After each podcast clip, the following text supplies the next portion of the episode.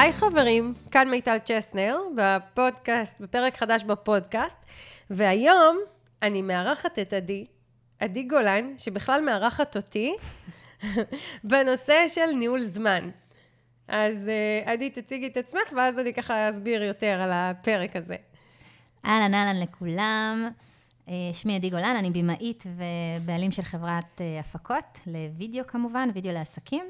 ואני כאן כדי לראיין את מיטל על איך היא מתנהלת עם הזמן שלה, כדי שאתם תוכלו ככה באמת ללמוד מזה ו... אנחנו ניגע בנושא שהוא סופר כואב, במיוחד לעצמאים שעובדים מהבית אה, וצריכים פתאום לנהל את עצמם, ואין אה, להם ככה איזה מנהל שאומר להם אה, מה לעשות ומה הדדליינים שלהם כל יום. אז בואו, שנתחיל. כן, אז קודם כל אני, אני אגיד למה אני אה, מקליטה את הפודקאסט הזה דווקא איתך, כי אני כן רוצה להקליט איתך עוד פרקים בנושאים שהם ככה יותר בתחום המומחיות שלך, אבל ספציפית פה התפתח בינינו איזשהו דיון לגבי ניהול זמן, לגבי... אה, אמ, שאלתי בקבוצה שלי עושים עסקים גדולים, אני תמיד מזמינה את המאזינים לשאול בשאלות, ואז שאל, אה, שאלו אותי ככה לגבי ניהול זמן, והנושא הזה ככה תמיד מקפיץ אותי, ואז את הצעת לי בנדיבותך, בואי נקליט על זה פרק, אז אני מאוד שמחה שאנחנו עושות את זה, ובאמת נושא שמעסיק עסקים הרבה מאוד. עכשיו אני אגיד בכנות, ש...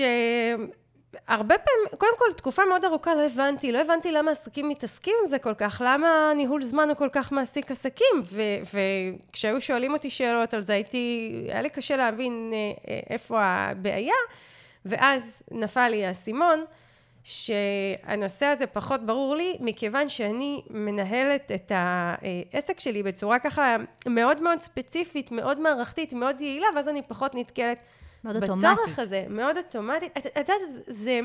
אני לא יודעת אם להגיד אוטומטית, כי אני דווקא מאוד נזהרת מאוטומציה בשיווק. אוטומציה עלולה ליצור מרחק מהקהל, אבל זה לא אוטומציה כמו שזה אה, יעילות. אני באמת מכנה את זה יעילות. עכשיו, ואני אומרת, מכיוון שהעסק שלי במהות שלו, ביסוד, הוא מאוד מאוד יעיל, אז אני פחות מרגישה את הצורך לנהל זמן.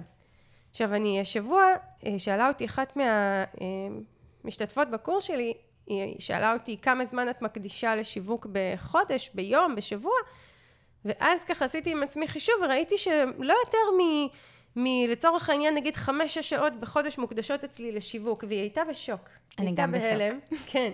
האמת שגם אני מאוד הופתעתי, ניסיתי ככה לחשוב עם עצמי אמ, איך זה קורה, למה זה קורה, ואז, אה, ובטח ניכנס לזה ככה תוך כדי, אבל אז באמת הבנתי שאני, כן, כנראה יעילה אה, בצורה מאוד מאוד טובה, ושווה לעצור ולהקדיש לזה פרק, ויכול להיות שהוא לא, לאו דווקא יהיה במק- מהמקום של ניהול זמן באופן ישיר, אה, אני, ככה זאת תהיה הזדמנות בשבילי לשתף מהמקום שלי ולהסביר את משנתי בעניין. אז אה, מיטל, בואי נתחיל. בואי תספרי לנו איך את מתנהלת עם הזמן שלך, איך את, איך את מתחילה את היום שלך.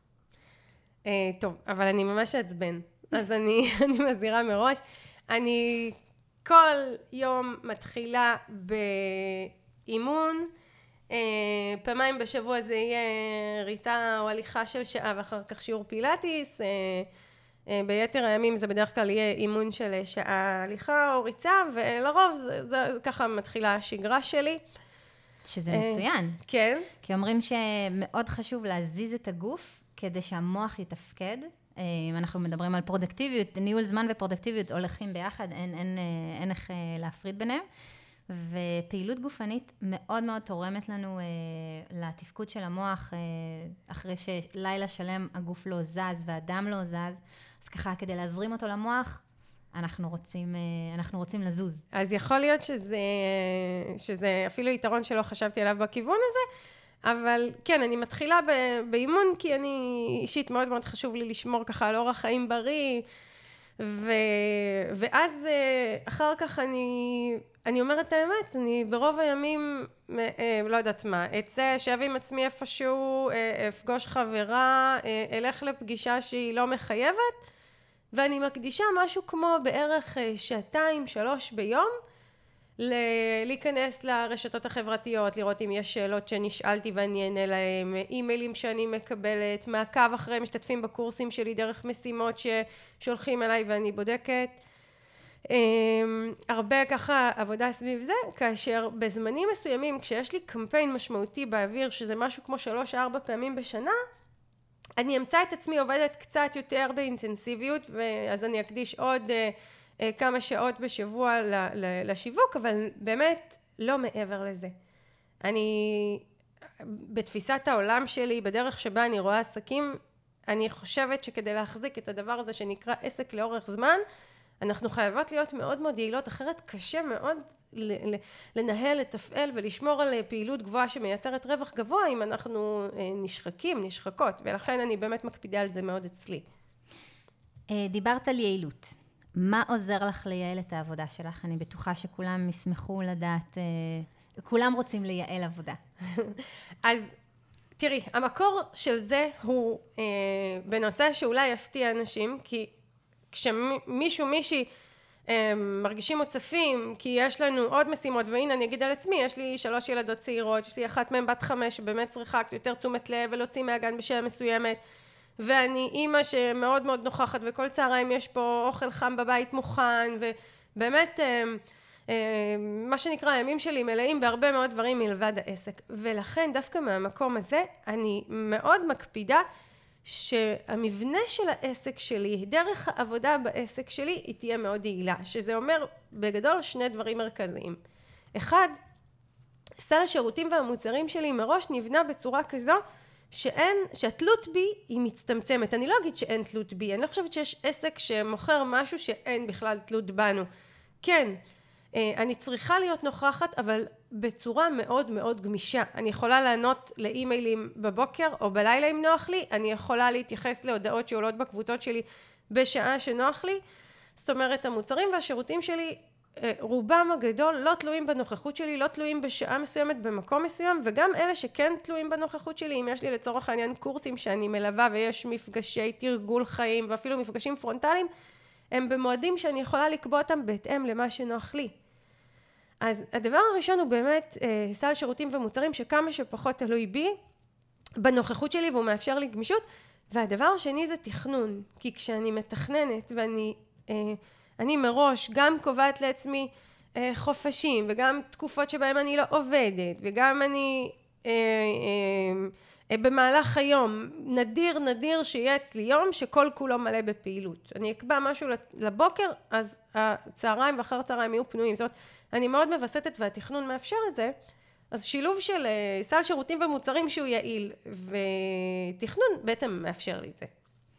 את יכולה להרחיב רגע על אה, תכנון? כי אני מניחה שזה גם קשור מאוד ליעילות שברגע שאת מתכננת מראש את השבוע, את החודש, את היום, את הרבעון, את השנה, כשאת מדברת על תכנון, כמה רחב את מתכוונת?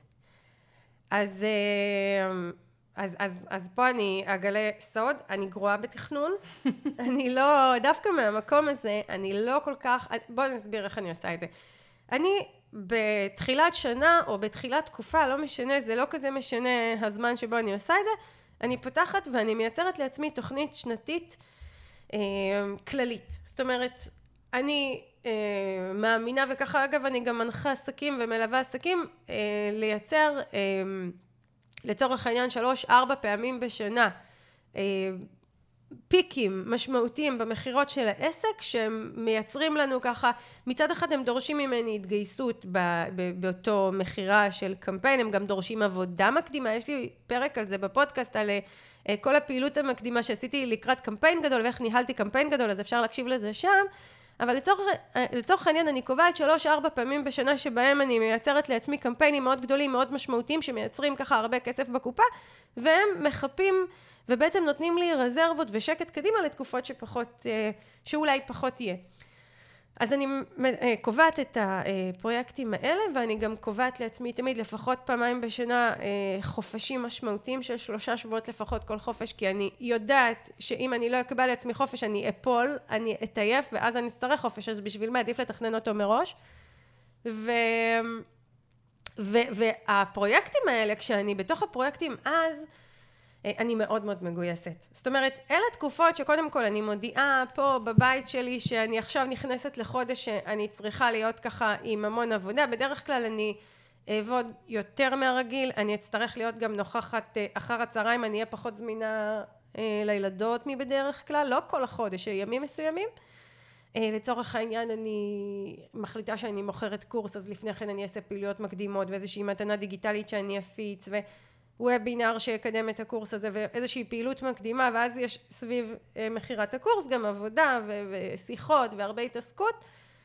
ו, ובעצם ברגע שזה מתרכז לשלוש ארבע פעמים בשנה של אה, עבודה ככה מושקעת מאוד אז קורים שני דברים. אחד ב, ב, בתקופת הקמפיין אני באמת מייצרת הכנסות אה, מאוד מאוד טובות דבר שני אה, הקהל מאוד מאוד מעריך את הפעילויות המעמיקות הגדולות שאני מייצרת וזה גם יוצר לי אפטר אפקט מה שנקרא לתקופות אחרות. זאת אומרת גם בתקופות אחרות יש פניות ואנשים פונים וקונים דברים אחרים שאני לאו דווקא אה, בין אם זה מנוי באתר הדרכות שלי בין אם זה אתר האינטרנט מהסטודיו שלנו. זאת אומרת האפקט הוא מאוד מאוד משמעותי ואני גם כן ממשיכה לשווק בתקופות שאני אה, לא מקדמת אה, פרויקט. אני יש לי את אה, פודקאסט שלי והבלוג שלי שאני בעצם מתפעלת אותם ושומרת על קשר רציף עם הקהל גם בתקופות שאני לא מוכרת. אני חושבת שהבסיס ליעילות הוא פה.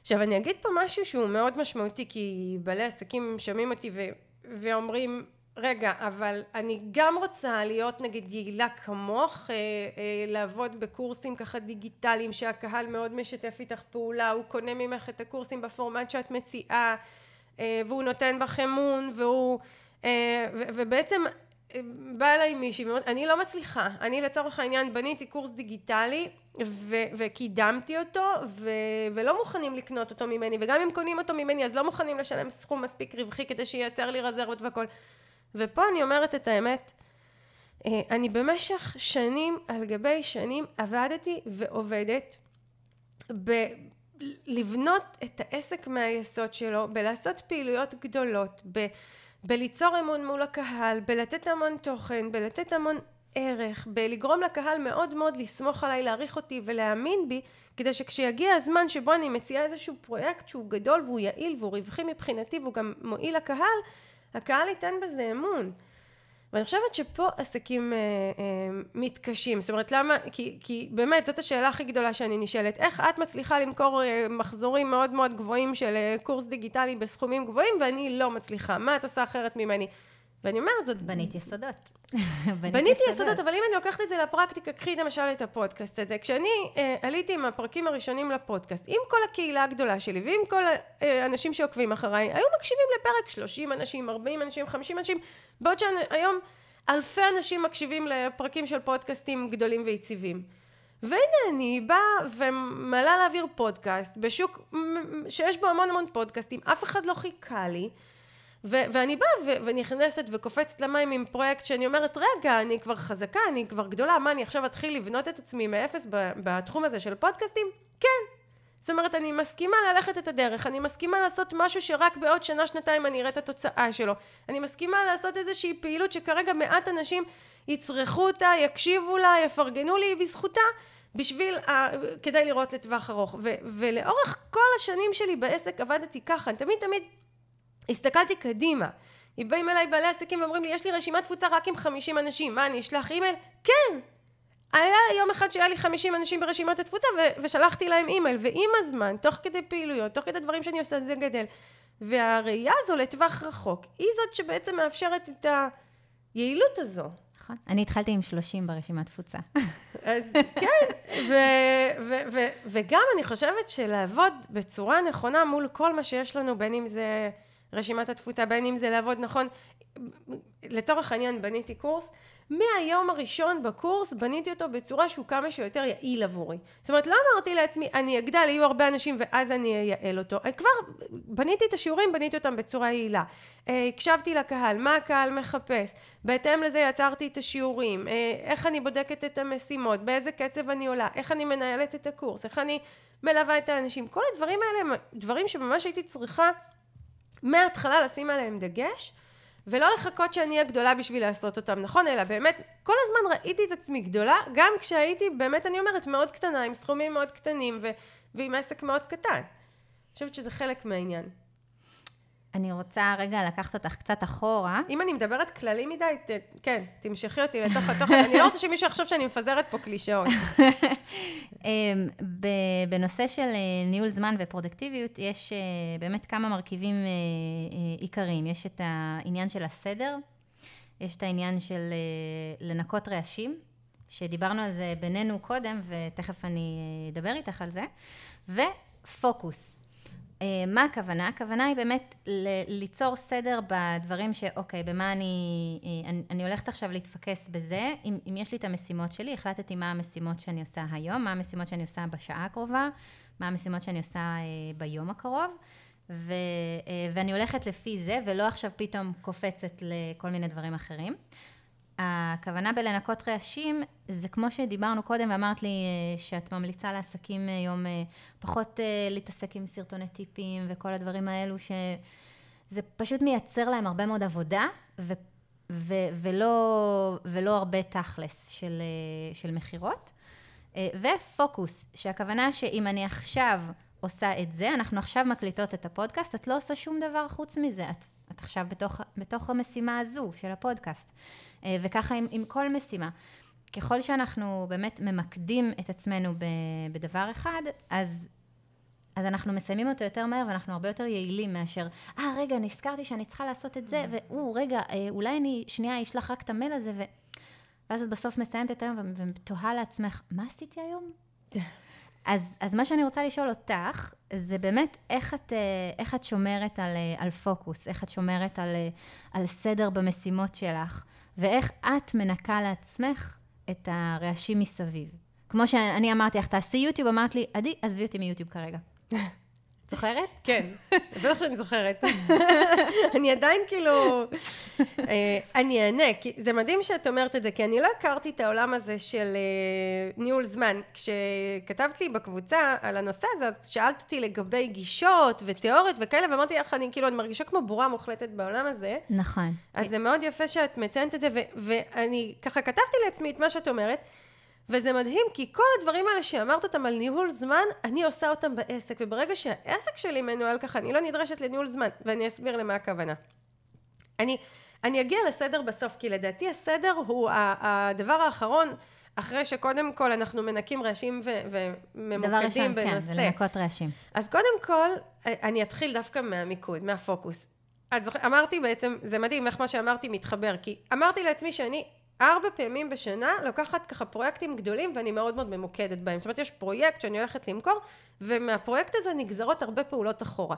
נגיד שהחלטתי להשיק אה, קורס אה, לשווק עם מיטב, קורס הדגל שלי, אה, אז, אז אני מסתכלת ככה על לוח השנה, מה קורה כרגע, מה מעסיק את הקהל שלי, נגיד עכשיו הפרק הזה מוקלט בדצמבר 2021, מה מעסיק את הקהל שלי, בעלי עסקים, סיכום שנה ותכנון שנה קדימה. אז אני יוצרת קודם כל תוכן שקשור לסיכום שנה ותכנון שנה קדימה, יצרתי מתנה דיגיטלית שקשורה ספציפית למה שהקהל שלי צריך וגם במישרין או בעקיפין קשורה לקורס שאני אמכור בהמשך כי ברגע שאני מבינה מה סט הפעולות שאני צריכה לעשות אני אחר כך אה, ארצה ללכת לקורס שמלמד אותי לעשות את זה, אוקיי? אז הנה הקשר והנה המיקוד אה, והחלטתי ליזום וובינר שקראתי לו צ'קליסט השיווק שלי שזה בעצם רשימת המשימות שצריך לבצע כדי להגיע לתוצאות טובות מה שנקרא מה עושים פעם בשנה מה עושים פעם בחודש פעם בשבוע פעם ביום כדי לשמור על רציפות בשיווק. זאת אומרת באתי והצעתי לקהל שלי תכנים שהם מאוד מאוד ממוקדים למה שמעניין אותו וקשורים גם למוצר הפרויקט שאני משיקה כרגע. מה עשיתי? אני בעצם כך גם מעבה את הקהילה שלי, מגדילה את רשימת התפוצה שלי דרך מתנה דיגיטלית, נכון. נותנת תוכן מעניין לקהל, ורלוונטי לקהל שזה דרך הוובינר, וכל הסיטואציה הזאת, כל הפעילויות האלה שאני עושה, הם אחר כך מהוות בילדאפ מאוד מאוד יפה, שכשאני באה ואומרת חבר'ה, זה הזמן להצטרף כרגע לקורס כדי להגיע לשנה הקרובה מקצועיים, עובדים נכון, עובדים יפה, אז אני אעשה את זה איתכם בקורס, שזה באמת מה שקורה, והנה דוגמה לאיך אותה פעילות שאני אה, מחליטה ארבע פעמים בשנה להיות מאוד מאוד ממוקדת ומפוקסת מייצרת לי מיקוד גם בעשייה שלי. ואז אה, מגיע בעצם אני לא, אה, לא נופלת לרעשים מכיוון שיש לי פרויקט מאוד ברור. אז כל דבר שאני עושה אני בודקת האם הוא קשור במישרין או בעקיפין למה שאני הולכת לקדם בתאריך זה וזה ככה למכור האם מה שאני מציעה עכשיו לקהל, האם מה שאני עכשיו העליתי וידאו, עליתי לשידור לייב, הקלטתי פרק בפודקאסט, האם הוא קשור, האם הוא רלוונטי למה שאני מתכוונת למכור בטווח החודש, חודשיים הקרובים? אם כן, אני עושה אותו. אם לא, אני אומרת לא. זאת אומרת, זה מאוד עוזר לי לנקות רעשים. כל מה שלא קשור לאותו פרויקט שאני הולכת לקדם, פשוט לא נכנס לשיווק שלי. ואז גם סדר המשימות מאוד מאוד ברור, כי אני כבר יודעת, יש לי אה, לצורך אותו קמפיין, את הפעולות שאני צריכה לעשות, שזה, כמו שאמרתי, אז זה ההפצה של מתנה, במקרה הזה זה, זה הסדר, אוקיי? בקמפיינים אחרים יכול להיות סדר אחר, אבל אה, הפצה של מתנה דיגיטלית, אה, פעילות בקבוצה כדי לשמר את ה vibe סביב המתנה שיצרתי, זה ממשיך לוובינר שאני אה, אדריך מול הקהילה, זה ימשיך אחר כך להצעה של הקורס לחמישה עשר עסקים בלבד, כי אני גם מאוד מאוד מגבילה וממננת את כמות האנשים שאני מלווה כדי להיות, לא להיות מוצפת, לא לעייף את עצמי יותר מדי, זה ממשיך לקורס שבנוי מאוד מאוד יעיל, ואז אני בעצם, אין לי צורך לסדר הרבה דברים. Mm-hmm. אין לי צורך לסדר הרבה דברים, כי גם הקורס שלי הוא מאוד, כאילו, הוא בנוי אה, יעיל, השיעורים, מה אני מדריכה בשיעור, פורמט הדרכת השיעור, פורמט בדיקת המשימות, פורמט הליווי, כמות האנשים שאני אה, מקבלת, הם מאוד יעילים. עכשיו, אני רוצה להגיד משהו, כדי לא להיות יותר מדי פלצנית פה. היה יום אחד, והרבה הרבה יותר מיום אחד, שהתהליכים האלה לא היו כאלה יעילים. הקורס הראשון שלי, שעשיתי אותו בצורה פרונטלית מול שמונה אנשים, היה מצד אחד אה, מאוד מעניין, מועיל, אנשים עפו עליי, לא הפסיקו לפרגן, אבל בדיעבד היה קטסטרופה. הצפתי שם כמויות של חומר, נתתי שם המון המון מידע, המשתתפים היו מה שנקרא overwhelmed, הם, הם, הם כל כך הרבה מידע נתתי להם, הם יצאו בתחושה של הצפה, חלק מהדברים עשו, חלק פחות עשו, ו, ו, ואז ככה אחרי המחזור הראשון הסקתי מסקנות ולקראת המחזור השני שיניתי ולקראת המחזור השלישי עוד פעם שיניתי. דייקת את זה. באמת, מקורס, היום אני כבר מעבירה לדעתי את המחזור ה-15-16 של הקורס הזה, אז, אז באמת דייקתי הרבה דברים תוך כדי תנועה ו, וזאת אותה דרך שאני מדברת עליה, צריך גם להסכים להתחיל מהדבר הראשון שהוא כמה שיותר יעיל מבחינתי, אבל גם להבין שבפעם השנייה... מושלם. בדיוק. מה שמיטל ניסתה להגיד לכם זה ש... היא לא התחילה משעתיים שלוש עבודה ביום, כן. היא כן עברה את הדרך שכולם עוברים, ושאפשר לשאוף להגיע לשעתיים שלוש ביום, תוך, אה, על ידי עבודה נכונה. אה, טוב, את השגת אותי, אני רשמתי לי פה שאני רוצה לקחת אותך אחורה, באמת לימים ש, שכן עבדת, ימים מלאים, ו, ובנית את, ה, אה, את התשתיות, שאת נהנית מהם היום בעצם. אז את יודעת מה, זה, זה באמת אה, מעניין כשאני חושבת, אני, אני כן אגיד משהו. אה, אני סיפרתי פה גם בפודקאסט ויש פרקים אחורה ששיתפתי את הסיפור שלי. אני הגעתי לעסק שלי אחרי ששני עסקים שקמתי לפני נכשלו. זאת אומרת מישהי שבאה אחרי שכבר פעמיים היא נכשלת אז כל דבר, כל התנהלות לא נכונה. כל פעילות לא יעילה. כל דבר כזה הוא ככה היה כמו דגל אדום שאומר לי מיטל כבר נפלת פה, מיטל כבר נפלת פה, שימי לב. אז באמת מה שנקרא חוכמה גדולה מצידי אחרי שנפלתי פעמיים, אחרי שהתרסקתי פעמיים, להיות כזאת יעילה. אז זה מה שנקרא, בוא, בוא נשים את הדברים, אני, אני לא נולדתי מושלמת ולא קרוב לזה, אני פשוט למדתי מהחיים ואני גם אה, קוראת לעסקים, תרשו לעצמכם לקפוץ למים ולהתנסות ולעשות דברים באמת כדי ללמוד. Mm-hmm. אה, אבל, אה, ו, אבל אם אני לוקחת מה שנקרא, כבר בפעם השלישית כשחזרתי ו, ופתחתי את העסק ואמרתי די הפעם אני עובדת כמו שצריך אז קודם כל מהיום הראשון אני ממש הסתכלתי קדימה וזוכרת אמרתי לעצמי מיטל תני לעצמך לפחות שנה שנה שלמה של בנייה של העסק אל תצפי להכנסות אל תצפי לרווחים מה שיהיה יהיה תהני ממנו אבל תני לעצמך שנה של בנייה כי כדי לראות תוצאות טובות ויציבות יציבות היא חשובה נכון. לא פחות מגדילה לדעתי בהתחלה היא חשובה יותר מגדילה מה שנקרא לנטוע את השורשים שלנו. כן. זה, יציבות זה נושא כואב, ואני חושבת שכמעט כל עסק שאני מדברת איתו, לא משנה עסק של מה, אם זה גבר או אישה, זה בכלל לא משנה. כולם משוועים ליציבות. לדעת כמה כסף הולך להיכנס חודש הבא. נכון. אה, כמה לדעת, לקוחות זה, יהיו, כמה... זה אפילו, זה כאילו לדעת שאני מציעה פרויקט והוא יימכר בכמות מסוימת. אה, ולכן אני אומרת, הקדשתי את השנה הראשונה אה, להשקיע ביציבות של העסק, שזה בעצם אותה בנייה, זה בנייה של קהילה וזה בנייה של המוניטין שלי, אז במשך שנה שלמה עשיתי המון המון פעולות שהמטרה שלהם בכלל לא הייתה מכירה. Mm-hmm. אבל את, סליחה שאני קוטעת אותך, את יודעת, אבל יש עסקים שלא יכולים להרשות לעצמם שנה של אין מכירות, רק, רק בנייה. אז מה, מה את ממליצה להם? אז יש לי פה תשובה חד משמעית. אה, עסק חדש זה כמו תינוק. כמו שאני לא יכולה ללדת תינוק ולהגיד לו, חמוד שלי, אני אתן לך מלא אוכל, מלא מים, מלא מלא כסף, תלך. לא יעזור כלום, ייקח לו פלוס מינוס שנה ללכת. יש תינוקות שהמקדימים ילכו בגיל עשרה חודשים והמאחרים ילכו בגיל שנה וחצי, אבל פלוס מינוס שנה, ולא יעזור, ואותו דבר בעסקים. ואני אומרת את זה מניסיון, לא ממגדל השן. אני באתי מבית מאוד מאוד צנוע, בניתי את עצמי בשתי ידיים. אני אומרת לעסקים דבר כזה, אתם יוצאים, אתם מקימים עסק, רוצים לבסס אותו, תנו לעצמכם לפחות שנה של ביסוס, ובזמן הזה, אם אתם ממש צריכים כסף, תעשו דברים מהצד. קחו פרויקטים בפרילנס, קחו עבודה בשליש משרה, חצי משרה. תראו, או, או שלצורך העניין, אני יכולה להגיד שכשאני יצאתי להיות עצמאית, שלושה חודשים לפני ממש חסכתי, חסכתי, חסכתי ושמתי לעצמי רזרבות גם מה... ואין לי רזרבות מהבית, כן? זאת אומרת, הפיצויים שקיבלתי, כל מה שיכולתי שמתי בצד כדי לאפשר לעצמי שנה שלמה של אה, אה, ככה לבסס את העסק, אבל אני כן אספר שדווקא מהמקום הזה שהיה לי אורך רוח כזה, ודווקא מהמקום שמהרגע הראשון דייקתי, לא הסכמתי. פגישה, היה מחיר לפגישה, לא התפשרתי עליו, לא אמרתי כשאני אהיה גדולה אני אגבה את המחיר שאני רוצה, כבר עכשיו אני גובה את המחיר שאני רוצה. הייתי מאוד אסרטיבית, הייתי מאוד מאוד יציבה מול הקהל, מצד אחד נותנת מכל הלב עומק, תוכן, ברמה הכי גבוהה. מצד שני, מה שנקרא, מתקשרים אליי, מנהלת שיחת מכירה לפי הספר, מוכרת כמו שצריך. כבר בחודש השני, שלישי, הכנסתי משכורת כמו שהייתי מנהלת שיווק לפני, שזו הייתה משכורת מאוד יפה.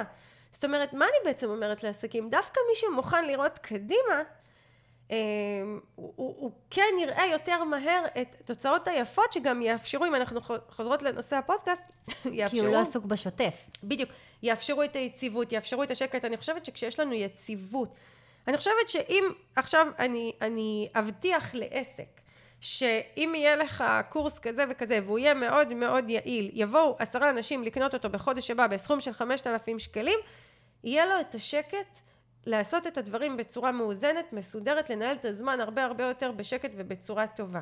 איפה מתחילים להתערער? איפה מתחילים הרעשים? איפה אנחנו מתחילים להיות מוצפים?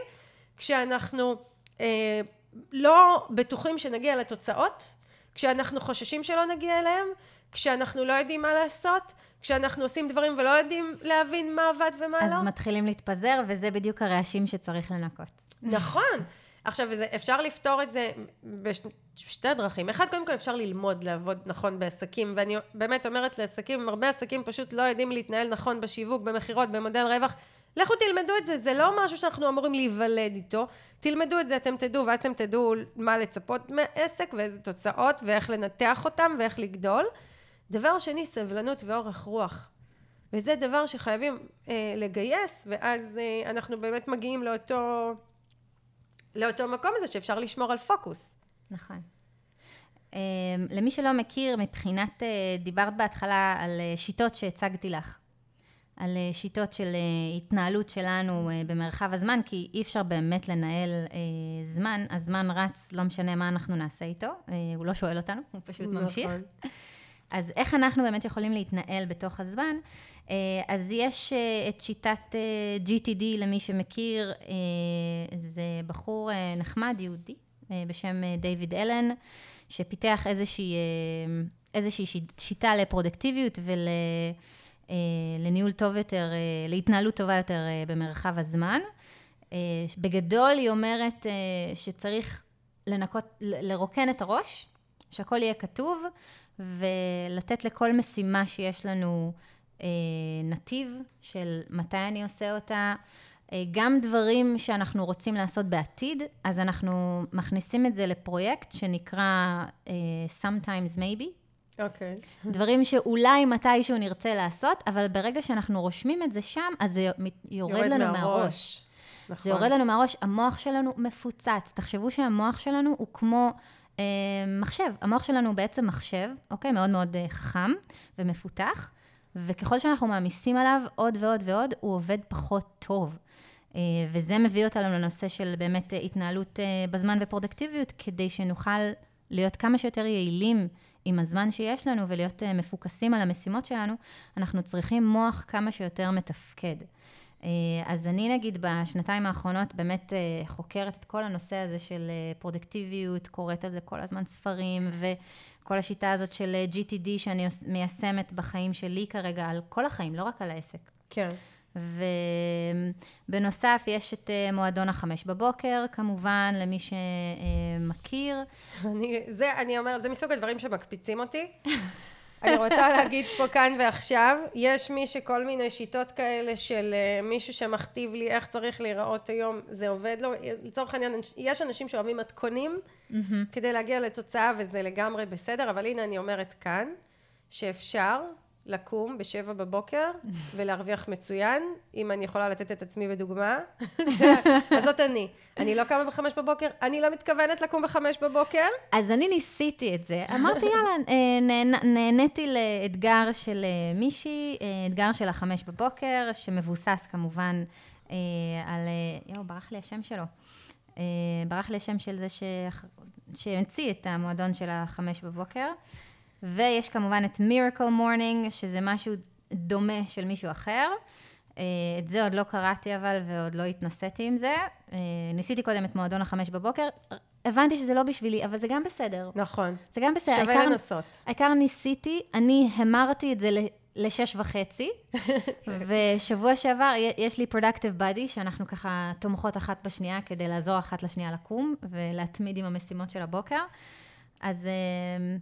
אה, אז הזזנו, ראינו שזה לא עובד לנו גם שש וחצי, הזזנו את זה לשבע. הנה היום נפגשנו בדיוק. בשבע בבוקר, והכל בסדר, ואף אחד לא מת. ו... נכון. אז אה, החוכמה היא לקחת, לדעת לקחת מכל אחד כזה, גם מ-GTD, לא את כל מה שהוא מלמד אני מיישמת. אה, ומועדון החמש בבוקר, אני מיישמת את הפרוטוקול בוקר שלו, פשוט בשבע, לא בחמש.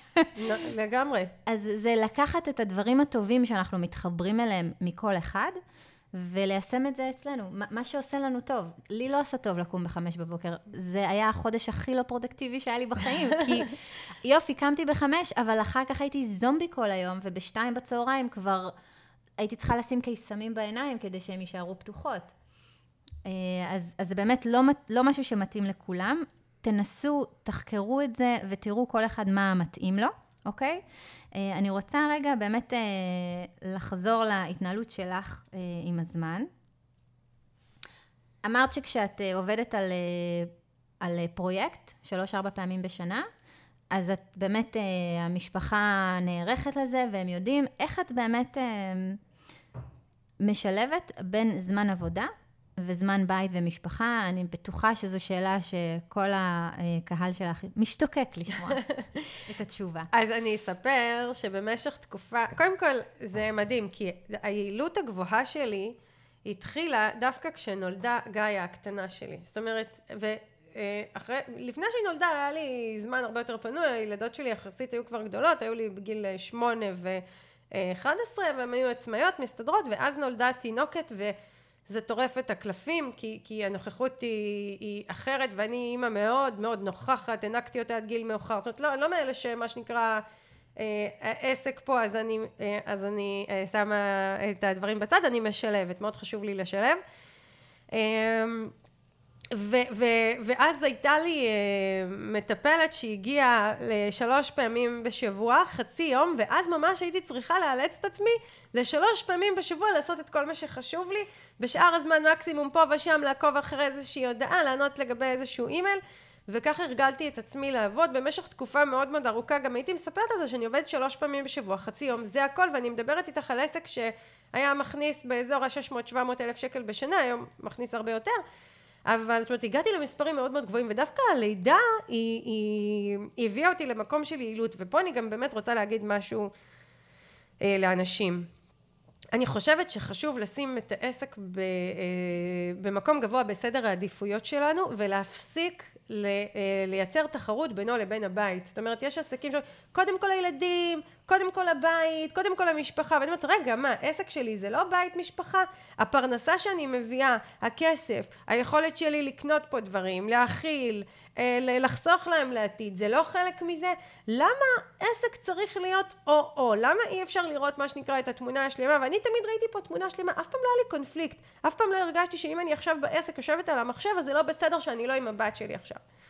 אז באמת... אה, שילבתי בצורה מאוד מאוד יפה, ואני, אה, אחרי תקופה מסוימת, רועי, בן הזוג שלי, אה, ראה כי טוב, וראה איזה יופי להיות עצמאי, ראה אותי, החליט לצאת להיות עצמאי גם, שזה מאוד מאוד שינה את הדרך שאנחנו מתנהלים בבית, כי עכשיו הוא הפך להיות כאן איתי נוכח, והרבה אנשים מקנאים בי, וואו, איזה כיף, בעלך עצמאי, הוא זמין, הוא נוכח, אבל הם שוכחים שאני הייתי צריכה לפרנס את כל המשפחה לבד, וזה הביא אותי אה, לעוד רמה של יעילות מבחינת הרווחיות ו- ואיך לייצר עוד יותר הכנסות, עוד יותר רווחים בתוך מה שאני עושה. פה נכנס כאילו דיוק של מודל הרווח של המוצרים. בשורה התחתונה, כדי לא, לא, לא להלאות בסיסמאות או במילים גדולות, אני אה, מאוד מאוד מקפידה, א', אה, יש לי יעדים מאוד מאוד ברורים, אין קונפליקט מול הבית, זה תמיד היה ביחד. אגב, אני, אנחנו מקליטות את הפרק הזה במשרד שלי בתוך הבית, אני מתעקשת להמשיך לעבוד בתוך הבית, אני לא מתכוונת לצאת מהבית שלי, הילדות שלי יודעות שבכל רגע נתון אפשר להיכנס אליי למשרד, הוא חלק בלתי נפרד מהבית שלי, אני גאה בזה. ו... ו... את, סליחה, את, את מצליחה לעבוד כש... כשילדות באות ורוצות אותך, רוצות יחס, רוצות כן. משהו, אימא... אה, אה. כן, אני יודעת, קודם כל יש אה, זמנים מסוימים, קודם כל ככה, הן נכנסות הביתה, בדרך כלל בסביבות שלוש אחר הצהריים, אני יודעת שזה זמן שאני לא עובדת בו, זאת אומרת, הרגע הזה שהן נכנסות הביתה, אני עוד לפני כן לא עובדת כי אני עוצרת להכין אוכל, אני או רועי, מי מאיתנו מכין באותו יום, וכשהן נכנסות הביתה אני קודם כל איתן, יש את הקטע הזה של להיכנס, לפתוח את הדלת, לספר, בין אם זה דברים טובים, דברים פחות טובים, אני תמיד יודעת שבשעה הזאת אני מאוד מאוד זמינה כי הן פה והן צריכות לשפוך ואני מולן. כן, יש מצבים, דווקא מהמקום הזה שאני יודעת לעצור ולהגיד עכשיו אני מקשיבה לילדה שלי, אז אין לי שום בעיה גם אה, שעה אחרי זה להגיד לה אני מאוד מרוכזת במשהו במחשב, אני אסיים ואנחנו נדבר, או לחילופין אני אשאל אותה, אני מרוכזת מאוד, זה חשוב לעצור ואני אעצור אם צריך, ואקשיב לה, ואם לא, אז אנחנו נדחה את השיחה, את הדיון לאחר כך. זאת אומרת, אין לי בעיה, המשרד פתוח, אין פה איזושהי הפרדה, יש פה המון פתיחות ושיחה בינינו. זה אה, מקסים.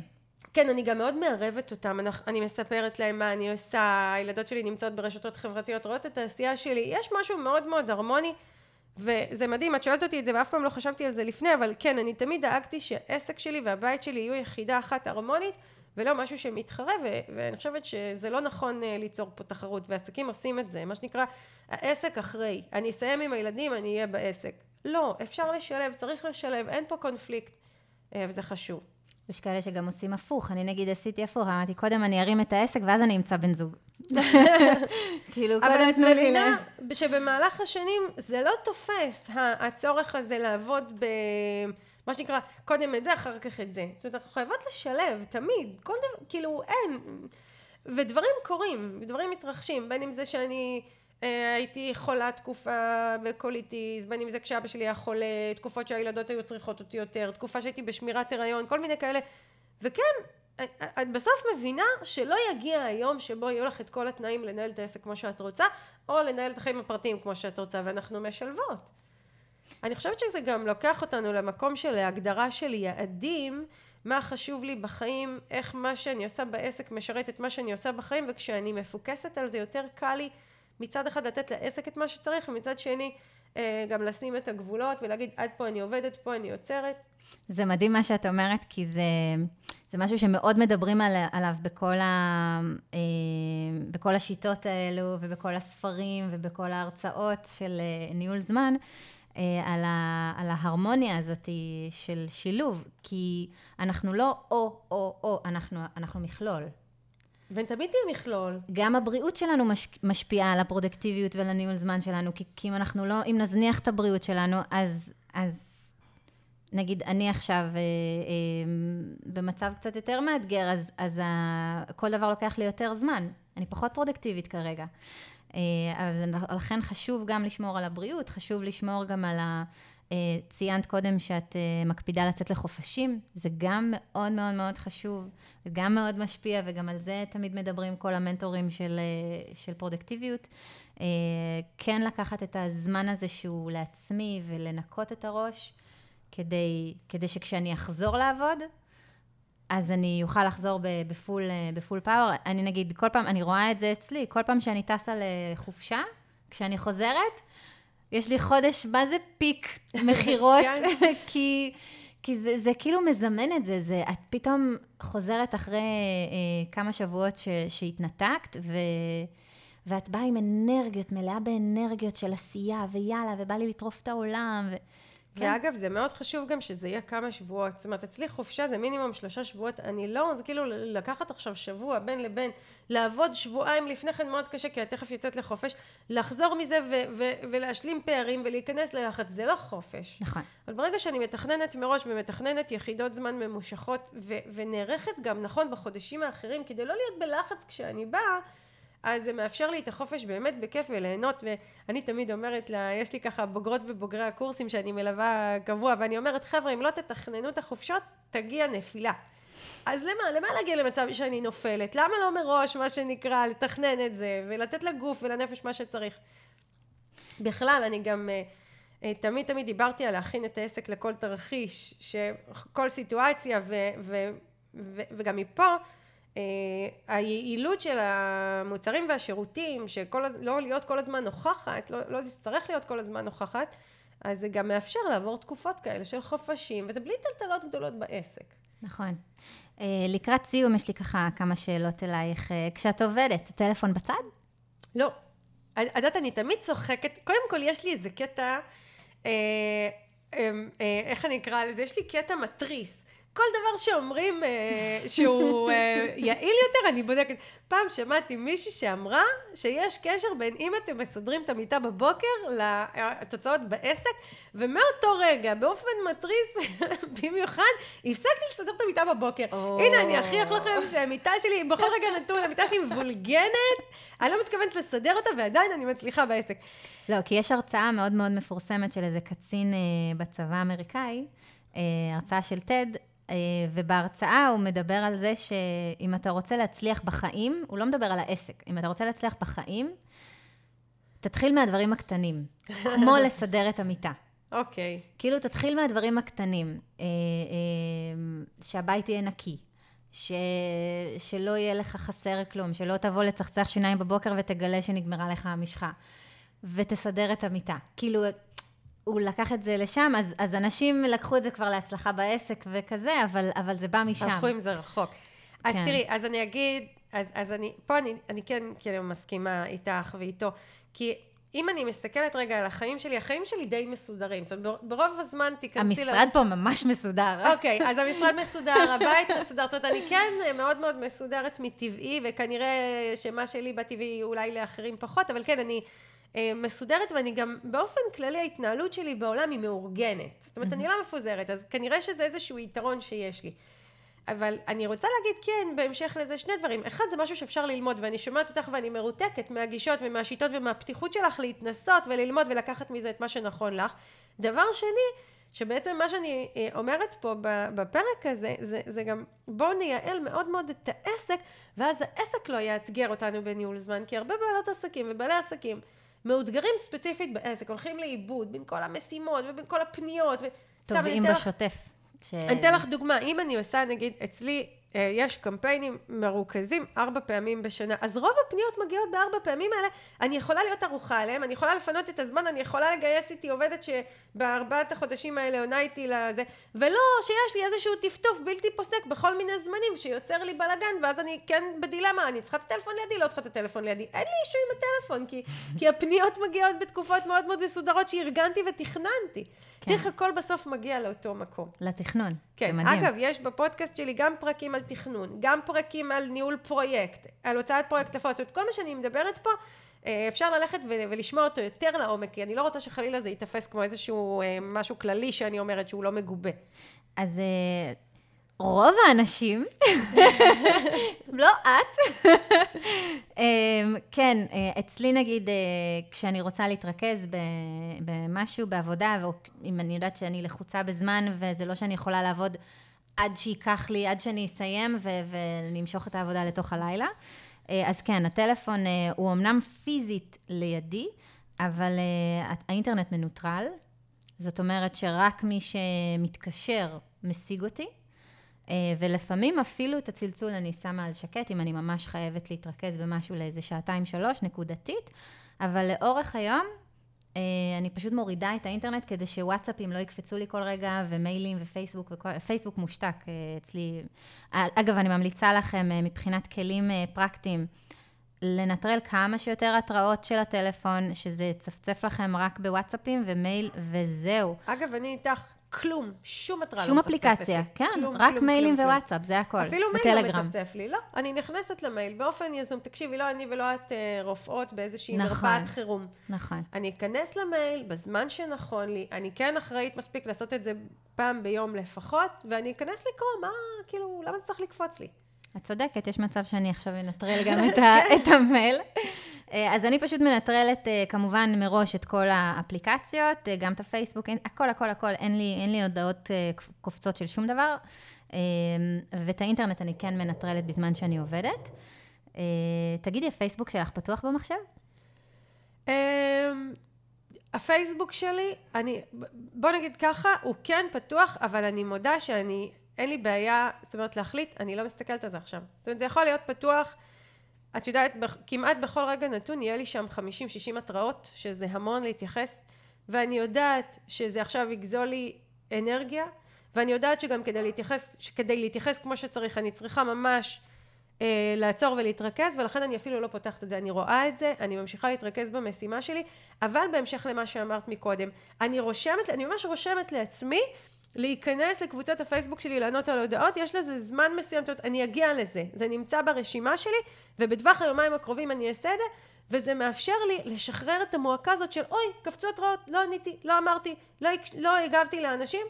אני אומרת לחבר'ה שאני מלווה תמיד, אם אתם צריכים אותי בצורה בהולה, מאיזושהי סיבה, וזה עוד לא קרה, שלחו לי וואטסאפ. אחרת, אנחנו מתנהלים באימייל, אנחנו מתנהלים בפייסבוק, ו... ופה אני אומרת גם לגלות אסרטיביות מול הקהל. אני לא מקבלת טלפונים, אני לא מקבלת וואטסאפים, כי אני בפירוש הודעתי לחבר'ה שאני מלווה שזאת לא דרך שאני עובדת בה, והם מכבדים את זה. וכן, במקרים יוצאי דופן אני מקבלת וואטסאפים או טלפונים, ואז אני גם יודעת להתייחס, כי אני יודעת שזה באמת מסיבה, מה שנקרא איזשהו מקרה חירום. אה, קרה לי שאחת המשתתפות בקורסים שלי הזמינו אותה לטלוויזיה מחר בבוקר, אז כמובן תתקשרי ונדבר ואני אעצור כל דבר אחר ונעשה את זה, כי יש לך הזדמנות אדירה. אבל ברגע שהם רוב הזמן מתנהלים נכון וגם מרגילים את הלקוחות ממקום בטוח, ממקום שמנהיג אותם, לא ממקום שמהסס, אנחנו לא כל הזמן צריכים להיות זמינים. דווקא הקהל מעריך את זה שאנחנו ככה יציבים, יציבות מולם, וזה מאפשר לנו את השקט. אז אה, שוב, אני אגיד אה, לטובת המקשיבים, לטובת המאזינים שלנו, שלא כמו מיטל, אצלי נגיד, אם אני רוצה להתרכז במשהו, אני סוגרת את הפייסבוק, כי כשאני רואה שקופצת לי הודעה, התראה, וזה הרי קופץ גם בסאונד, זה לא רק, אה, נכון. זה לא רק את רואה, זה גם... אפשר לכבות גם את זה. נכון, אני צריכה לראות איך עושים את זה עכשיו. או שתכבי את הרמקול של המחשב. אז, אה, אז אצלי, כשאני צריכה להתרכז, אני פשוט סוגרת את הפייסבוק, ובתוכנית אה, היומית שלי, של המשימות שלי, יש לי להיכנס ל... יש לי חצי שעה בבוקר פייסבוק וחצי שעה בסוף היום פייסבוק. אני אשקר אם אני אגיד שאני מתמידה בזה. אני כן אה, נכנסת גם במהלך היום, אני מנסה שלא. אשכרה אה, שכרתי שירותים של עוזרת אישית כדי שתוריד ממני את הפייסבוק לחלוטין, שאני לא אצטרך להיכנס בכלל, שהיא תענה בשמי. ראיתי שזה לא עובד. אז אוקיי, אז את מובילה אותי לאיזושהי נקודה מאוד מאוד חשובה, ואני אומרת, פה אה, יש אה, אה, משפט, אני אגיד אותו בגרסה המעודנת, If it looks like duck and walk like duck, it's duck.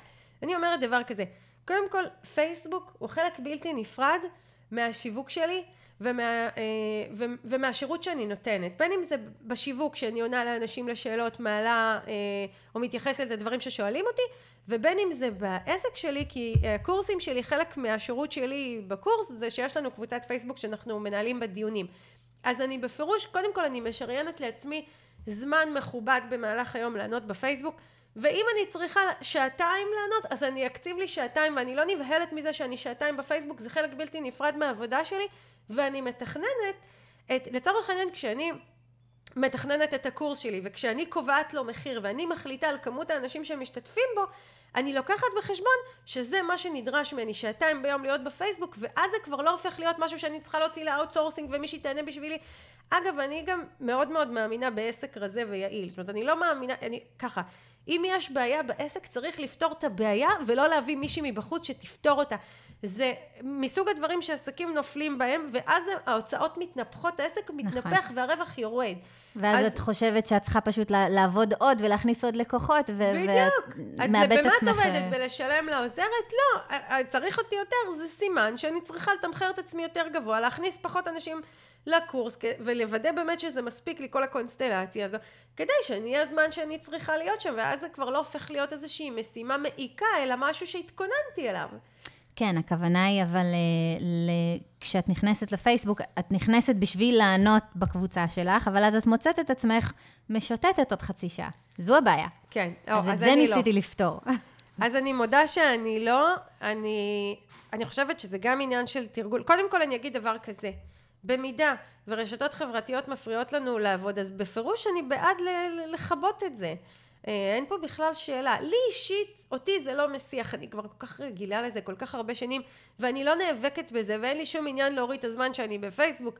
אם אני שם, אני עושה את מה שצריך, כשאני לא צריכה, אני יוצאת משם.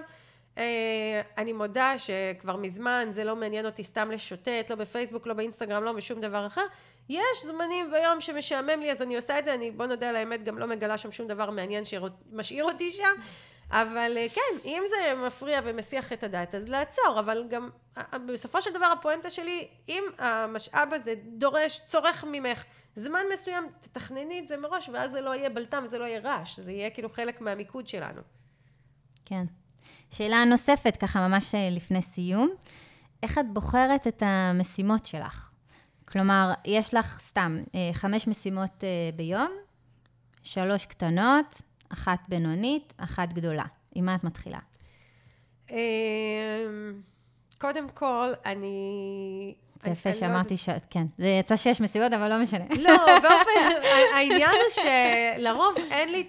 אני, אני כאילו, קודם כל אני מודה, יש לי הספקים גבוהים, אני מאוד מאוד יעילה, אני מאוד... אני, יש לי כנראה מתנה, אני, אני באמת, אני אומרת תודה על זה, אבל אני יעילה ואני לרוב מספיקה מאוד מאוד יפה. אני כן אתחיל במשימות הדחופות. זה משהו שלמדתי אגב מניהול זמן, אף פעם לא התייחסתי לזה ככה, וכן כן עשיתי את זה באופן טבעי, אבל אז גם הבנתי את המשמעות של זה.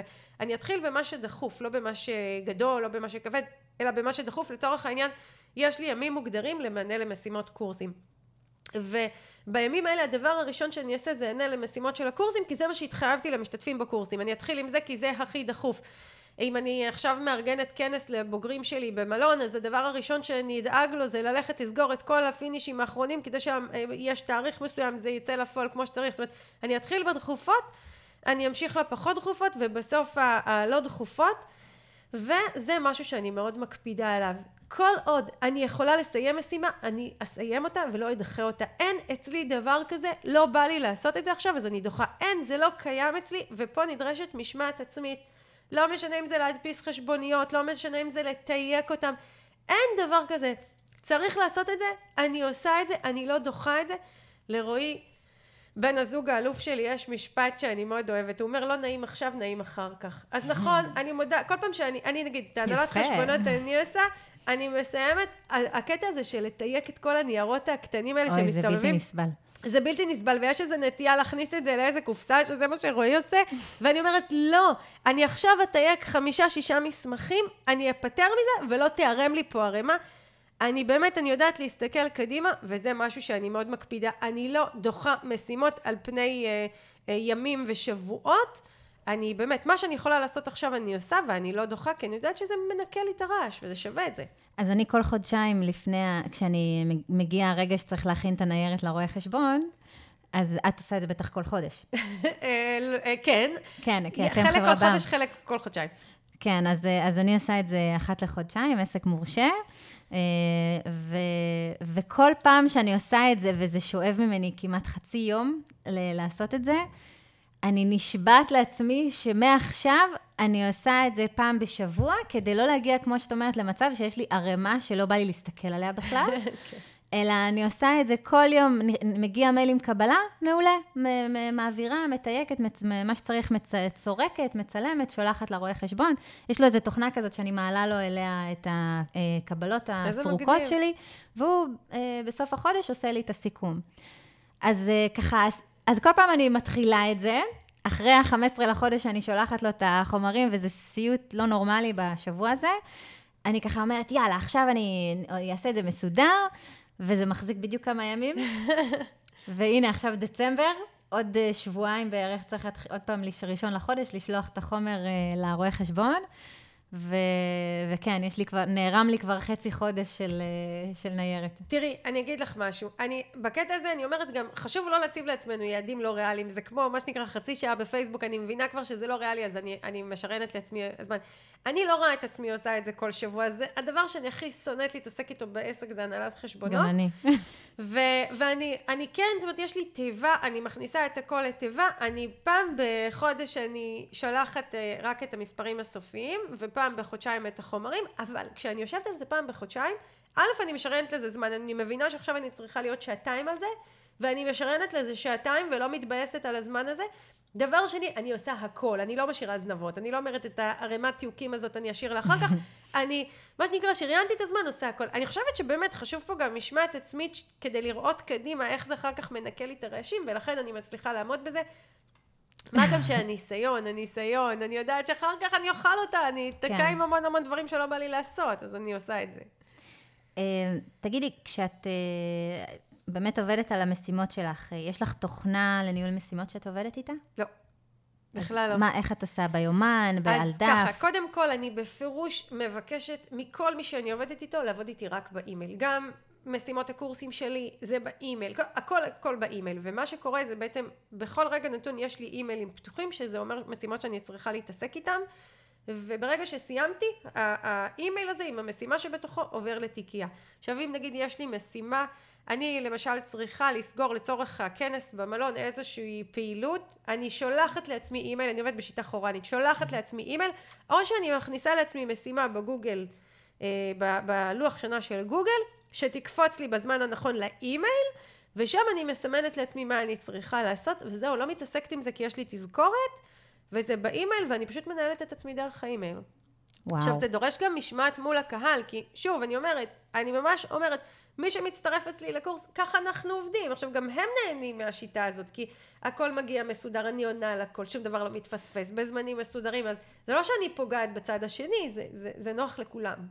כן, אבל יש משימות שהן לא קשורות ללקוחות. כמו הנהלת חשבונות, כמו לקנות את המיקרופונים החדשים האלה. אז יש לי האלה. כל אה, חודשיים קופץ לי תזכורת בזמן שצריך להגיש הנהלת חשבונות, בסביבות השמיני לחודש, קופצת לי תזכורת ואני יודעת שאני בעצם אה, במהלך שלושת הימים שאחרי מבצעת אותה. אה, ושוב, אני כל משימה מכניסה לאימייל, אני שולחת לעצמי אימייל עם המשימה. ככה אני עושה את זה. שוב, זה נשמע כזה חורני, אבל זה עובד לי, זה פשוט לי. אני עובדת מול מערכת אחת שאני לא צריכה ללמוד אותה. אגב, אה, רועי למשל, בן הזוג שלי כן עובד עם, אה, אם אני לא טועה, עובד עכשיו עם טרלו או עם גוגל טאסק. טרלו, כן, כן אחלה תוכנה. רושם לעצמו את המשימות, מנהל את המשימות בצורה אחרת. אני חושבת שכל אחד מה שנוח לו, אין פה... איפה נכון, נכון? אז אני נכון. עבדתי עם, אה, עם כמה, ועכשיו עברתי, העברתי את הכל לנושן, אני עובדת עם נושן בשיטה של GTD, בניתי לי שם כאילו טבלאות בהתאם, ל, בהתאם למה שהוא ממליץ ב-GTD. וזה פשוט מדהים. אני חייבת, יש לי, יש לי בתוכנה כרגע מש קרוב ל-380 משימות וואו. פתוחות. כמובן שאני לא רואה את הכל מול העיניים, כי אז זה מייאש ואין לך חשק בכלל להתחיל את היום. אה, זה, זה, זה ממוין לפי פרויקטים, לפי תאריכים, אה, לפי... אני רואה רק את מה שיש לי היום, אה, מה שקשור ללקוחות, שהוא במהלך השבוע הקרוב, או נגיד, שוב, זה לפי GTD, אז יש לי טבלה שמראה לי את כל משימות הטלפון, אנשים שאני צריכה להתקשר אליהם, כל המשימות שהן עד עשר דקות, כל המשימות שהן דחופות, שהן מסומנות לי באדום. שזה חייב, חייב לקרות השבוע, אה, ובשימות שקשורות ללקוחות, שתמיד יקבלו עדיפות. אה, ויש לי מול העיניים את העשרה פרויקטים שרצים לי אה, במהלך החודש הקרוב. וככה אה, אני עובדת, אבל יש, יש המון תוכנות לניהול משימות למי שמאזין לנו. אז יש כמובן את טרלו, יש את נושן, uh, שהיא מדהימה למי שאין לו בעיה טכנית. Um, יש את Todoist, שעבדתי איתה לפני נושן, תוכנה מעולה, מעולה, מעולה, שאתם יכולים להשתמש בגרסה החינמית שלה. אה, גם שם אפשר לבנות פרויקטים ולחלק את המשימות ולתזמן אותם, וזה מסתנכרן עם היומן גוגל, וזה מסתנכרן לך עם הרשימת אנשי קשר שלך, והכל, כאילו, ואז פשוט רשום לך, אה, את רושמת להתקשר ל... וכשאת רושמת את השם, את יכולה ממש כבר להזין את המספר או את המייל או מה שאת צריכה אה, בתוך התוכנה. מאוד מאוד אה, נוחה. יש את גוגל קיפ, כמובן, לכל מיני רשימות, שאני מחזיקה רשימות של ספרים שאני רוצה לקרוא, תוכנות שאני רוצה אה, להכיר, אנשים שאני רוצה לעקוב אחריהם, כל מיני דברים כאלה, אז גוגל קיפ הוא מדהים בשביל זה. אה, יש את AnyDo, גם כן אפליקציה נהדרת שעבדתי איתה לפני Notion בטלפון, לניהול משימות עם תזכורות. Uh, כמובן, יש את הגוגל, uh, את היומן של גוגל, שאפשר ליצור שם גם כן תזכורות, כמו שאמרת שאת עושה. אני רוצה להגיד שני דברים על מה שאמרת שקפצו לי. כן. אה, אחד, את אמרת ככה תוך כדי, הלקוח, יש את המשימות שקשורות ללקוחות שתמיד יקבלו עדיפות, ואני חושבת פה, אני רוצה בעצם להגיד, זה לא תמיד. לא תמיד המשימות שקשורות ללקוחות יקבלו עדיפות. אני חושבת כדרך חיים שמשימות שקשורות לניהול העסק, תפעול העסק, הערכה מחדש, בדיקה של סל השירותים שלי, תכנון קדימה, הן משימות שלפעמים יקבלו עדיפות לפני הלקוחות, והתפיסה הזו ש... יכול להיות שזה סתם ככה ברח לך, אני גם מתארת לעצמי שלא ככה את עובדת, כן, אני מכירה אותך, אבל לא תמיד הלקוחות יקבלו עדיפות, ואני אומרת את זה כי זה אחד הדברים שגורמים לעסקים לעבוד מאוד מאוד קשה ו- וללכת לאיבוד, כי יש איזושהי תחושה שאם לקוח יתקשר אני חייבת לענות, אם לקוח צריך משהו עם המשימה, לא, גם לא, את זה הנה, יש לי לקוחה שאמרתי לה, היום אני לא זמינה, אני ביום uh, פגישות, ואני אדבר איתך אחר הצהריים או מחר. נכון, זה דבר אחד. דבר שני, אני חושבת, זה, ברגע שאת אומרת 380 משימות, אז זה כאילו מרים לי דגל להגיד דבר כזה. אני הייתי הולכת לשלושת, שלוש, קודם כל, האפליקציות שציינת והתוכנות זה מעולה ואני מקווה שגם מי שמקשיב לנו ייקח מזה את, ה, ייקח את הניסיונות שמתאים להם כי הרבה פעמים שואלים אותי ואני אומרת אני לא יודעת אני לא עובדת עם אף אחת מהתוכנות אז אני לא יודעת אבל אני כן חושבת שכשאני רואה 380 משימות אני אומרת אני ממליצה רגע ללכת אחורה לתוך המשימות ולראות איזה מהמשימות אני יכולה אולי לייעל שם משהו בתהליך שייצור לי פחות משימות. ואם אני רוצה לקרוא ספר זה משימה מגניבה וכיפית אני כן בהחלט אשאיר אותה אין לי שום עניין לייצר פה אוטומציה אבל בוא נגיד ככה סתם אני אתן לך דוגמה. אה, דפי נחיתה יעילים בתוך אתר אינטרנט שהוא בנוי נכון, מאופיין נכון, כתוב נכון, חוסכים לנו הרבה שיחות טלפון, או לחילופין הופכים את השיחות, נגיד שיחות מכירה ליותר קצרות. אז אני, אם אני רואה שיש לי די הרבה שיחות עם לקוחות, יכול להיות שאני יכולה ללכת לאתר האינטרנט שלי ולדייק את דף הנחיתה, או אני אלך אלייך לוידאו, יכול להיות שאני יכולה לצלם איזשהו וידאו שיחסוך לי המון הסברים מול הקהל, סתם נתתי את זה כדוגמה, אבל אני כן אומרת לעסקים, ברגע שמצטברות לי הרבה משימות, כדאי שאני, או שלמשל אני אזהה שיש מוצר אחד בתוך סל המוצרים שלי בעסק שהוא דורש ממני המון המון המון התעסקות, המון טלפונים, המון תאומים.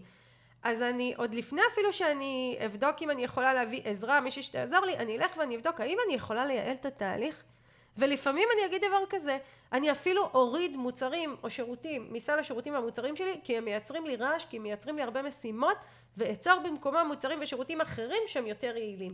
זה משהו לך... שמאוד חשוב לי להגיד פה. אני, אני, אני מבינה, אני רק אה, אבהיר אה, את, ה, את הצד שלי. ברגע שאת עובדת לפי GTD, הוא טוען שהוא בעצם מאמין ש... שום משימה לא צריכה לקחת יותר משעתיים. אם המשימה לוקחת יותר משעתיים, צריך לפרק אותה לכמה משימות. הגיוני. אז לכן יצאו לי הרבה מאוד כן. משימות, כי יש לי לכתוב תסריט, לצלם, לערוך, להפיץ, כאילו כל דבר אגיד, כזה הנה, זה משימה. אוקיי, אז יכול להיות, יכול להיות, סתם אני אומרת, אה, קודם כל, את יודעת, צריך להסתכל לתוך הפרויקטים ולראות שהם רווחיים ושווים את זה, ואז אני אומרת הכל מצוין, אבל אני, אני מדברת באופן כללי, כי מקשיבים לנו עסקים שיכול להיות אצלהם זה לא ככה. יכול להיות שלכתוב תסריט, אני אתן לך דוגמה, אני בניתי את הליווי שלי בצורה כזו שאני מובילה את הלקוחות לעשות את הדברים בעצמם, ואז זה גם יוצא יותר טוב, יותר מדויק, זה גם מלמד אותם, גם נותן להם כלים להמשיך בהמשך, וזה גם הופך את התהליך ליותר מהיר, אוקיי? זאת אומרת, ללכת ובאמת להסתכל בתוך כל משימה, האם יש לי דרך לייעל אותה, יכול להיות שלא, יכול להיות שתגלי שאת סופר יעילה, מעולה, אבל אני כן אומרת ללקוח, למי שמקשיב לנו, תסתכלו לתוך המשימות ותנסו תמיד למצוא את הדרך איך לייעל אותם ואם יש משהו שמייצר לי הרבה רעש בעסק פשוט להוריד אותו ל- ל- יכול להיות שאני אפילו אה, אוריד מוצרים mm-hmm. את יודעת היה לנו גם לנו היה דיון מאוד רציני על המוצרים אצלי, שכל הזמן אמרת לי, עדי, תורידי מוצרים, תורידי מוצרים, יש לך יותר מדי מוצרים. נכון, כי גם זה שיש הרבה מוצרים ולקוחות יכולים לבחור מבין כולם ואז זה יוצר יותר שיחות מכירה והרבה יותר דיון בתוך השיחה והרבה יותר דילמות והתעסקות עם הצעות מחיר לפעמים דווקא כשאני מצמצמת לשלושה מוצרים עיקריים מאוד מאוד ברורים יותר קל לי לכתוב על זה דפי נחיתה לתקשר את זה בשיחה נכון. להביא את הלקוח לסגור וזה לא יביא לי פחות כסף נכון. לעסק וזאת אותה יעילות שאני מדברת עליה זה ככה על קצה המזלג כי גם לפעמים מרוב שאת נותנת ללקוח אופציות למתעניין הוא לא לקוח עדיין למתעניין אופציות הוא כל כך מתבלבל שהוא בסוף לא לוקח כלום. נכון. זה ואגב, קרה לי גם. וזה קורה בתוך כל התהליכים בעסק, אנחנו מדברות פה על תהליך מכירה, אותו, אותו חוסר יעילות, אותו בלבול, אותו רעש בסוף שמתרגם, הוא נמצא בתוך המוצרים שלנו, בתוך הליווי שלנו את הלקוחות שלנו, בבחירה של המוצרים שלנו, בתהליכי השיווק שלנו. אני טוענת שכל דבר ודבר בעסק אפשר לייעל, ועדיין אנחנו כנראה נצטרך עזרה מדי פעם ולהיות נוכחים והכל, אבל כל עוד, אני, אני אם ככה, ל, ל, כן, ל, להתכנס ככה לאיזשהו סיכום, אה, אני שואפת ממש בכל דבר שאני עושה בעסק לבדוק איך אני מתייעלת הרבה לפני שאני אנהל את הזמן, הרבה לפני שאני אחפש עזרה מבחוץ. לפני כל דבר אחר אני בודקת איך אני יכולה לייעל את התהליך ואני באמת מגיעה למצב שיש לי, אני אומרת האמת, אני לא מתביישת, העסק שלי מכניס מעל מיליון וחצי שקל בשנה עם אה, אולי שעתיים שלוש עבודה ביום אה, ברוב הימים עם הרבה חופש עם המון שקט עם איך אתמול אחי אמר אה, אחי בן שלושים הוא אמר כשאני אהיה גדול אני רוצה להיות את. אז, אז כן אז הגעתי לרמת יעילות מאוד מאוד גבוהה ו, ואני אומרת אפשר אפשר לעשות את זה. מה, מה שאני רוצה להגיד בסופו של דבר על ניהול זמן יש כלים יש תהליכים יש שיטות יש גישות יש עקרונות ומאוד מאוד כדאי לדעת את זה ואני ככל שאני מדברת איתך ובאופן כללי אני מבינה שאני כנראה מטבעי גם מנהלת זמן טובה ואף פעם לא שמתי את פשוט מיישמת את כל מה שהם מלמדים בלי, בלי לדעת שאת מיישמת את מה שהם מלמדים. כן, זה אז, מדהים. אז זה כיף לשמוע את זה ו, ו, ואני אומרת בואו כאילו ברגע שאתם מזהים שיש אה, ניהול זמן אה, יש איזושהי בעיה להשתלט על הזמן תבדקו גם את היעילות בעסק כי הרבה פעמים 50-60 אחוז מהעניין הזה ולפעמים אפילו יותר אפשר לתקן דרך עסק יעיל שלא מאלץ אותי להתמודדויות האלה בכלל. כן. את יודעת, יש את הספר של ארבע שעות עבודה בשבוע, את מכירה? אה, לא. אז יש, יש לי אותו על המדף. זה אחד, מדהים, אחד לא הספרים קורא. הראשונים, אה, של ארבע שעות אה, עבודה בשבוע. ו, וכל פעם כזה, תמיד את התחברת לי עם הספר הזה, והוא מדבר שם על זה שהוא היה, שהוא עבד כשכיר וזה, ו, ו, ובהתחלה היו מפטרים אותו, כי הוא היה עושה את העבודה שלו, ו- והולך, או יושב רואה טלוויזיה, או כאילו צופה סתם בסרטים ביוטיוב וזה, במשרד שלו, והמנהלים שלו, לא, זה היה נראה להם שהוא לא עושה כלום, אז, אז כל פעם היו מפטרים אותו, והוא אמר, חסר לכם משהו? כאילו, אני כן. עושה את העבודה שלי, אז... תמדדו אותי פר תפוקה, לא, בדיוק. לא פר שעות. ואז הוא אמר, הייתי סתם מורח את הזמן, מורח את הזמן, מורח את הזמן, עד שהרגשתי שאני סתם מבזבז את הזמן שלי, ומי שלא יודע להעריך את זה שאני יודע לעשות בארבע שעות את מה שעובד אחר עושה בשבוע, אז כל טוב. ו, ובספר הוא, הוא בעצם מלמד, הוא מספר על התהליך שהוא עבר, ואיך הוא uh, התייעל עד רמה כזו, שהוא עובד רק ארבע שעות בשבוע. מדהים. אה, שזה פסיכי. כן. כן, ו... את לא רחוקה משם. אה, נכון, אני, אני יכולה, אין לי שום בעיה גם להגיע לארבע שעות עבודה בשבוע, אני לא רוצה, זאת אומרת, נחמד לי מה שנקרא דשדוש, אה, מתחשק לי אני מול המחשב, מתחשק לי בלילה, מתחשק לי בבוקר, אני יכולה באמצע היום לכבות הכל, לשבת לראות נטפליקס במשך שלוש שעות ברצף, אין לי שום בעיה עם זה. אני אוהבת את הגמישות הזו, אבל אם אני צריכה להצטמצם לזמן מאוד מאוד ממוקד אני מסוגלת לעשות את זה, כי באמת העסק שלי מאוד מאוד מאוד ערוך לזה, ואז אני באמת נאלצת פחות להתמודד עם התמודדויות של אה, ניהול זמן. לסיכום, אנחנו, כן, אנחנו ממש צריכים לסיים. אני חושבת שבמקרה שלך, אם אני מסתכלת uh, בתור צופה מהצד, אני חושבת שאת סיפור הצלחה של התנהלות uh, בזמן בזכות כמה דברים. אחד, זה באמת שאת מאוד מסודרת, ואני נמצאת כאן אצלה במשרד בלי התראה מוקדמת, היא לא תכננה שאני אגיע לכאן אה, אליה הביתה, וכאילו, והכל ספוטלס, מסודר. Uh, לא, אבל תראי, יש שם שטיח תלוי בלי קשר לכלום. אוי ויי. והעבדים של התפירה נמצאים שם ברצפה. אוי אוי אוי. אה, אז, אז אני חושבת שבמקרה שלך זה באמת גם סדר, גם זה שאת מאוד מאוד מפוקסת עם משמעת עצמית מטורפת, שאם עכשיו אני עובדת, אז עכשיו אני עובדת. אני לא משחקת בפייסבוק, אני לא סתם בוהה בנטפליקס או אני לא יודעת מה, כי יש משהו שצריך לעשות. ו... האוטומציות וזה שאת... אה, אני, אני לא אוהבת את המילה ממחזרת, כי זה כאילו, יש לזה קונוטציה נגטיבית, זה, אבל... זה יותר יעילות בתהליכים. כן, שאת את כבר יודעת איך הולך להיות הקמפיין, וכבר יש לך את התכנים, וכבר יש לך את החומרי שיווק, וכבר יש לך את זה, ואת פשוט... זה, זה מכונה משומנת כזאת שעובדת. אה, טוב, אולי צריך לעשות עוד פרק של איך מגיעים למכונה המשומנת. אפשר בהחלט, אה, ויש לזה גם תשובות.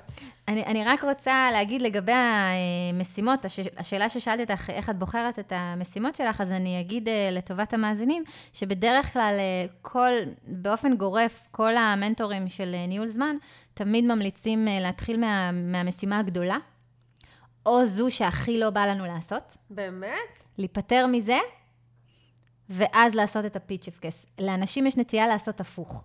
להגיד, טוב, זה ייקח לי רק רבע שעה, זה ייקח לי רק חצי שעה, זה ייקח לי רק 40 דקות, אני אעשה את זה, ואז אני אעבור למשימה הענקית שתיקח לי שעתיים, שלוש, ארבע. לא, כי אנחנו נתקעים עם הפיץ' אפקס, אני, אני יכולה להעיד על זה גם על עצמי לצערי, ש, שהייתי עושה את זה. אה, אנחנו עושים את הפיץ' אפקס, ואז כבר אין לנו כוח למשימה הגדולה, או אופס, כבר 4-5, והמוח שלנו כבר פחות אה, אפקטיבי. כן. אז בבוקר, אה, שעה אחרי שאנחנו מתעוררים, המוח הכי אפקטיבי, אה, צריך לעשות את המשימה הכי חשובה של היום, שעה אחרי שהתעוררנו, ו- ולקחת את זה משם. אגב, אני לגמרי עושה את זה. זאת אומרת, כשיש לי משימה משמעותית ורצינית, אני לא... את יודעת, לפעמים אני אפילו אדחה את האימון של הבוקר. אם יש איזה משהו גדול ממש ואני מרגישה שאני חייבת לעשות אותו, אני אעשה את זה. קודם כל, אני, אני אקום בבוקר, אני אשתה קפה, ארגן את הילדות, הם יצאו לבית הספר, דבר ראשון שאני אעשה, ואחר כך אני אצא לאימון, ואחר כך אעשה את מה שצריך. ואני אוסיף פה עוד דבר גם, לא, אני לא מפחדת ממצבים שבהם פתאום איזשהו יום אני צריכה לעבוד עד 12 בלילה ו-2 בלילה, נדיר שזה קורה, אבל כן, השבוע היה יום כזה שידעתי שלמחרת יש לבת שלי יום הולדת ואני ביום מאוד מאוד עמוס ויום שאני רוצה להיות איתה בלי הפסקה ועד 2 בלילה, בלילה לפני עשיתי וסיימתי ועניתי לאימיילים והקלטתי משהו שהייתי צריכה ובאמת עשיתי המון המון משימות וידעתי שלמחרת מחכה לי יום שקט אני לא נבהלת מזה, זה לא קורה בדרך כלל, אבל כן, לפעמים, לפעמים יש מצבים שנצטרך טיפה להתאמץ יותר. לתת טיפה, פוש. לא לפחד מזה. זאת אומרת, עסקים כן. גם נורא נבהלים, וכאילו מתחילים להרגיש לא בסדר, מה לא עשיתי נכון, מה זה... לא, לפעמים יש ימים שעובדים הרבה, לא קרה כלום. רק אל תהפכו את זה להרגל. בכלל לא.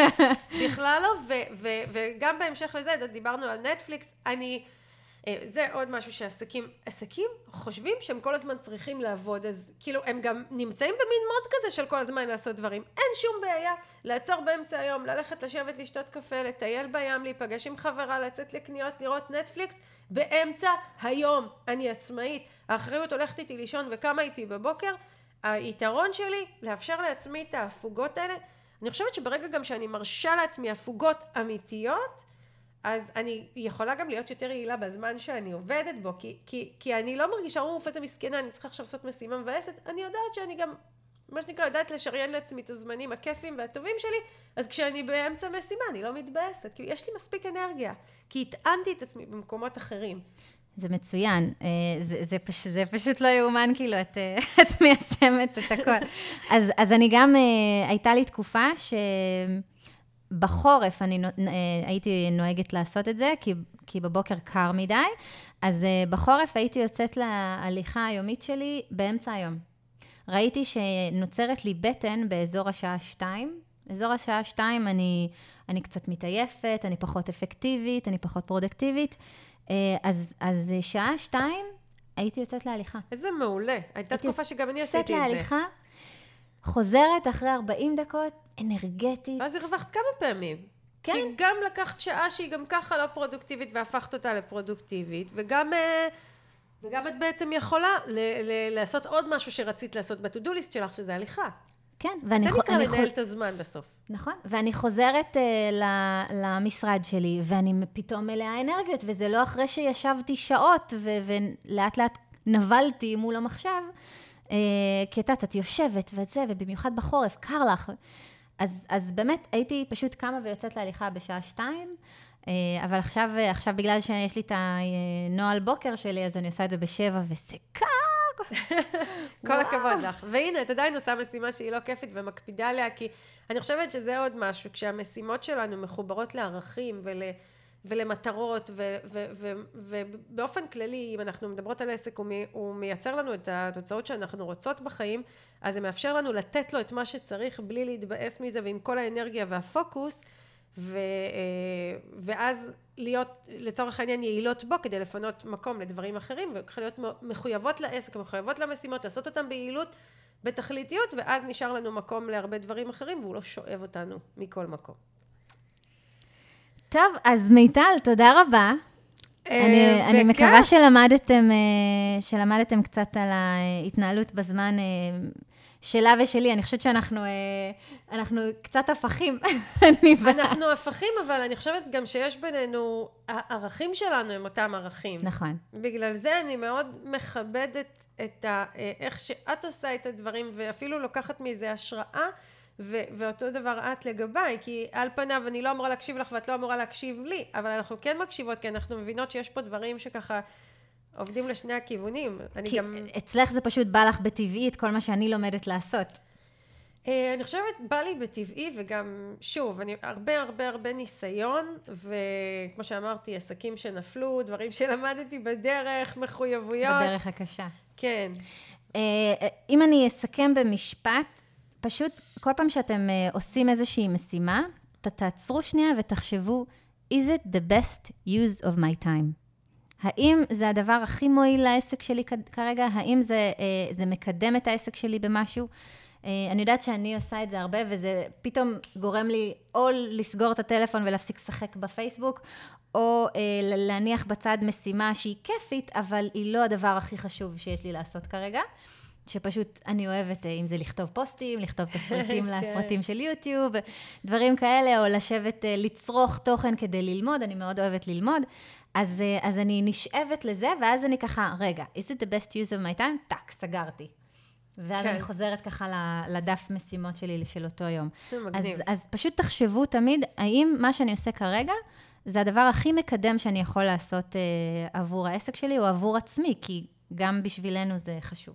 נכון, ובמקביל, לאפשר לעצמנו באופן יזום הפוגות, הנאות, לחלוטין. תוצאות ככה, אה, דברים טובים, ואז בעצם נוצר איזון מאוד מאוד טוב, שאני מצד אחד עושה את הדבר הכי טוב לעסק שלי, ומצד שני גם נהנית מהחיים, ו- ויש תחושה של הרמוניה וזרימה.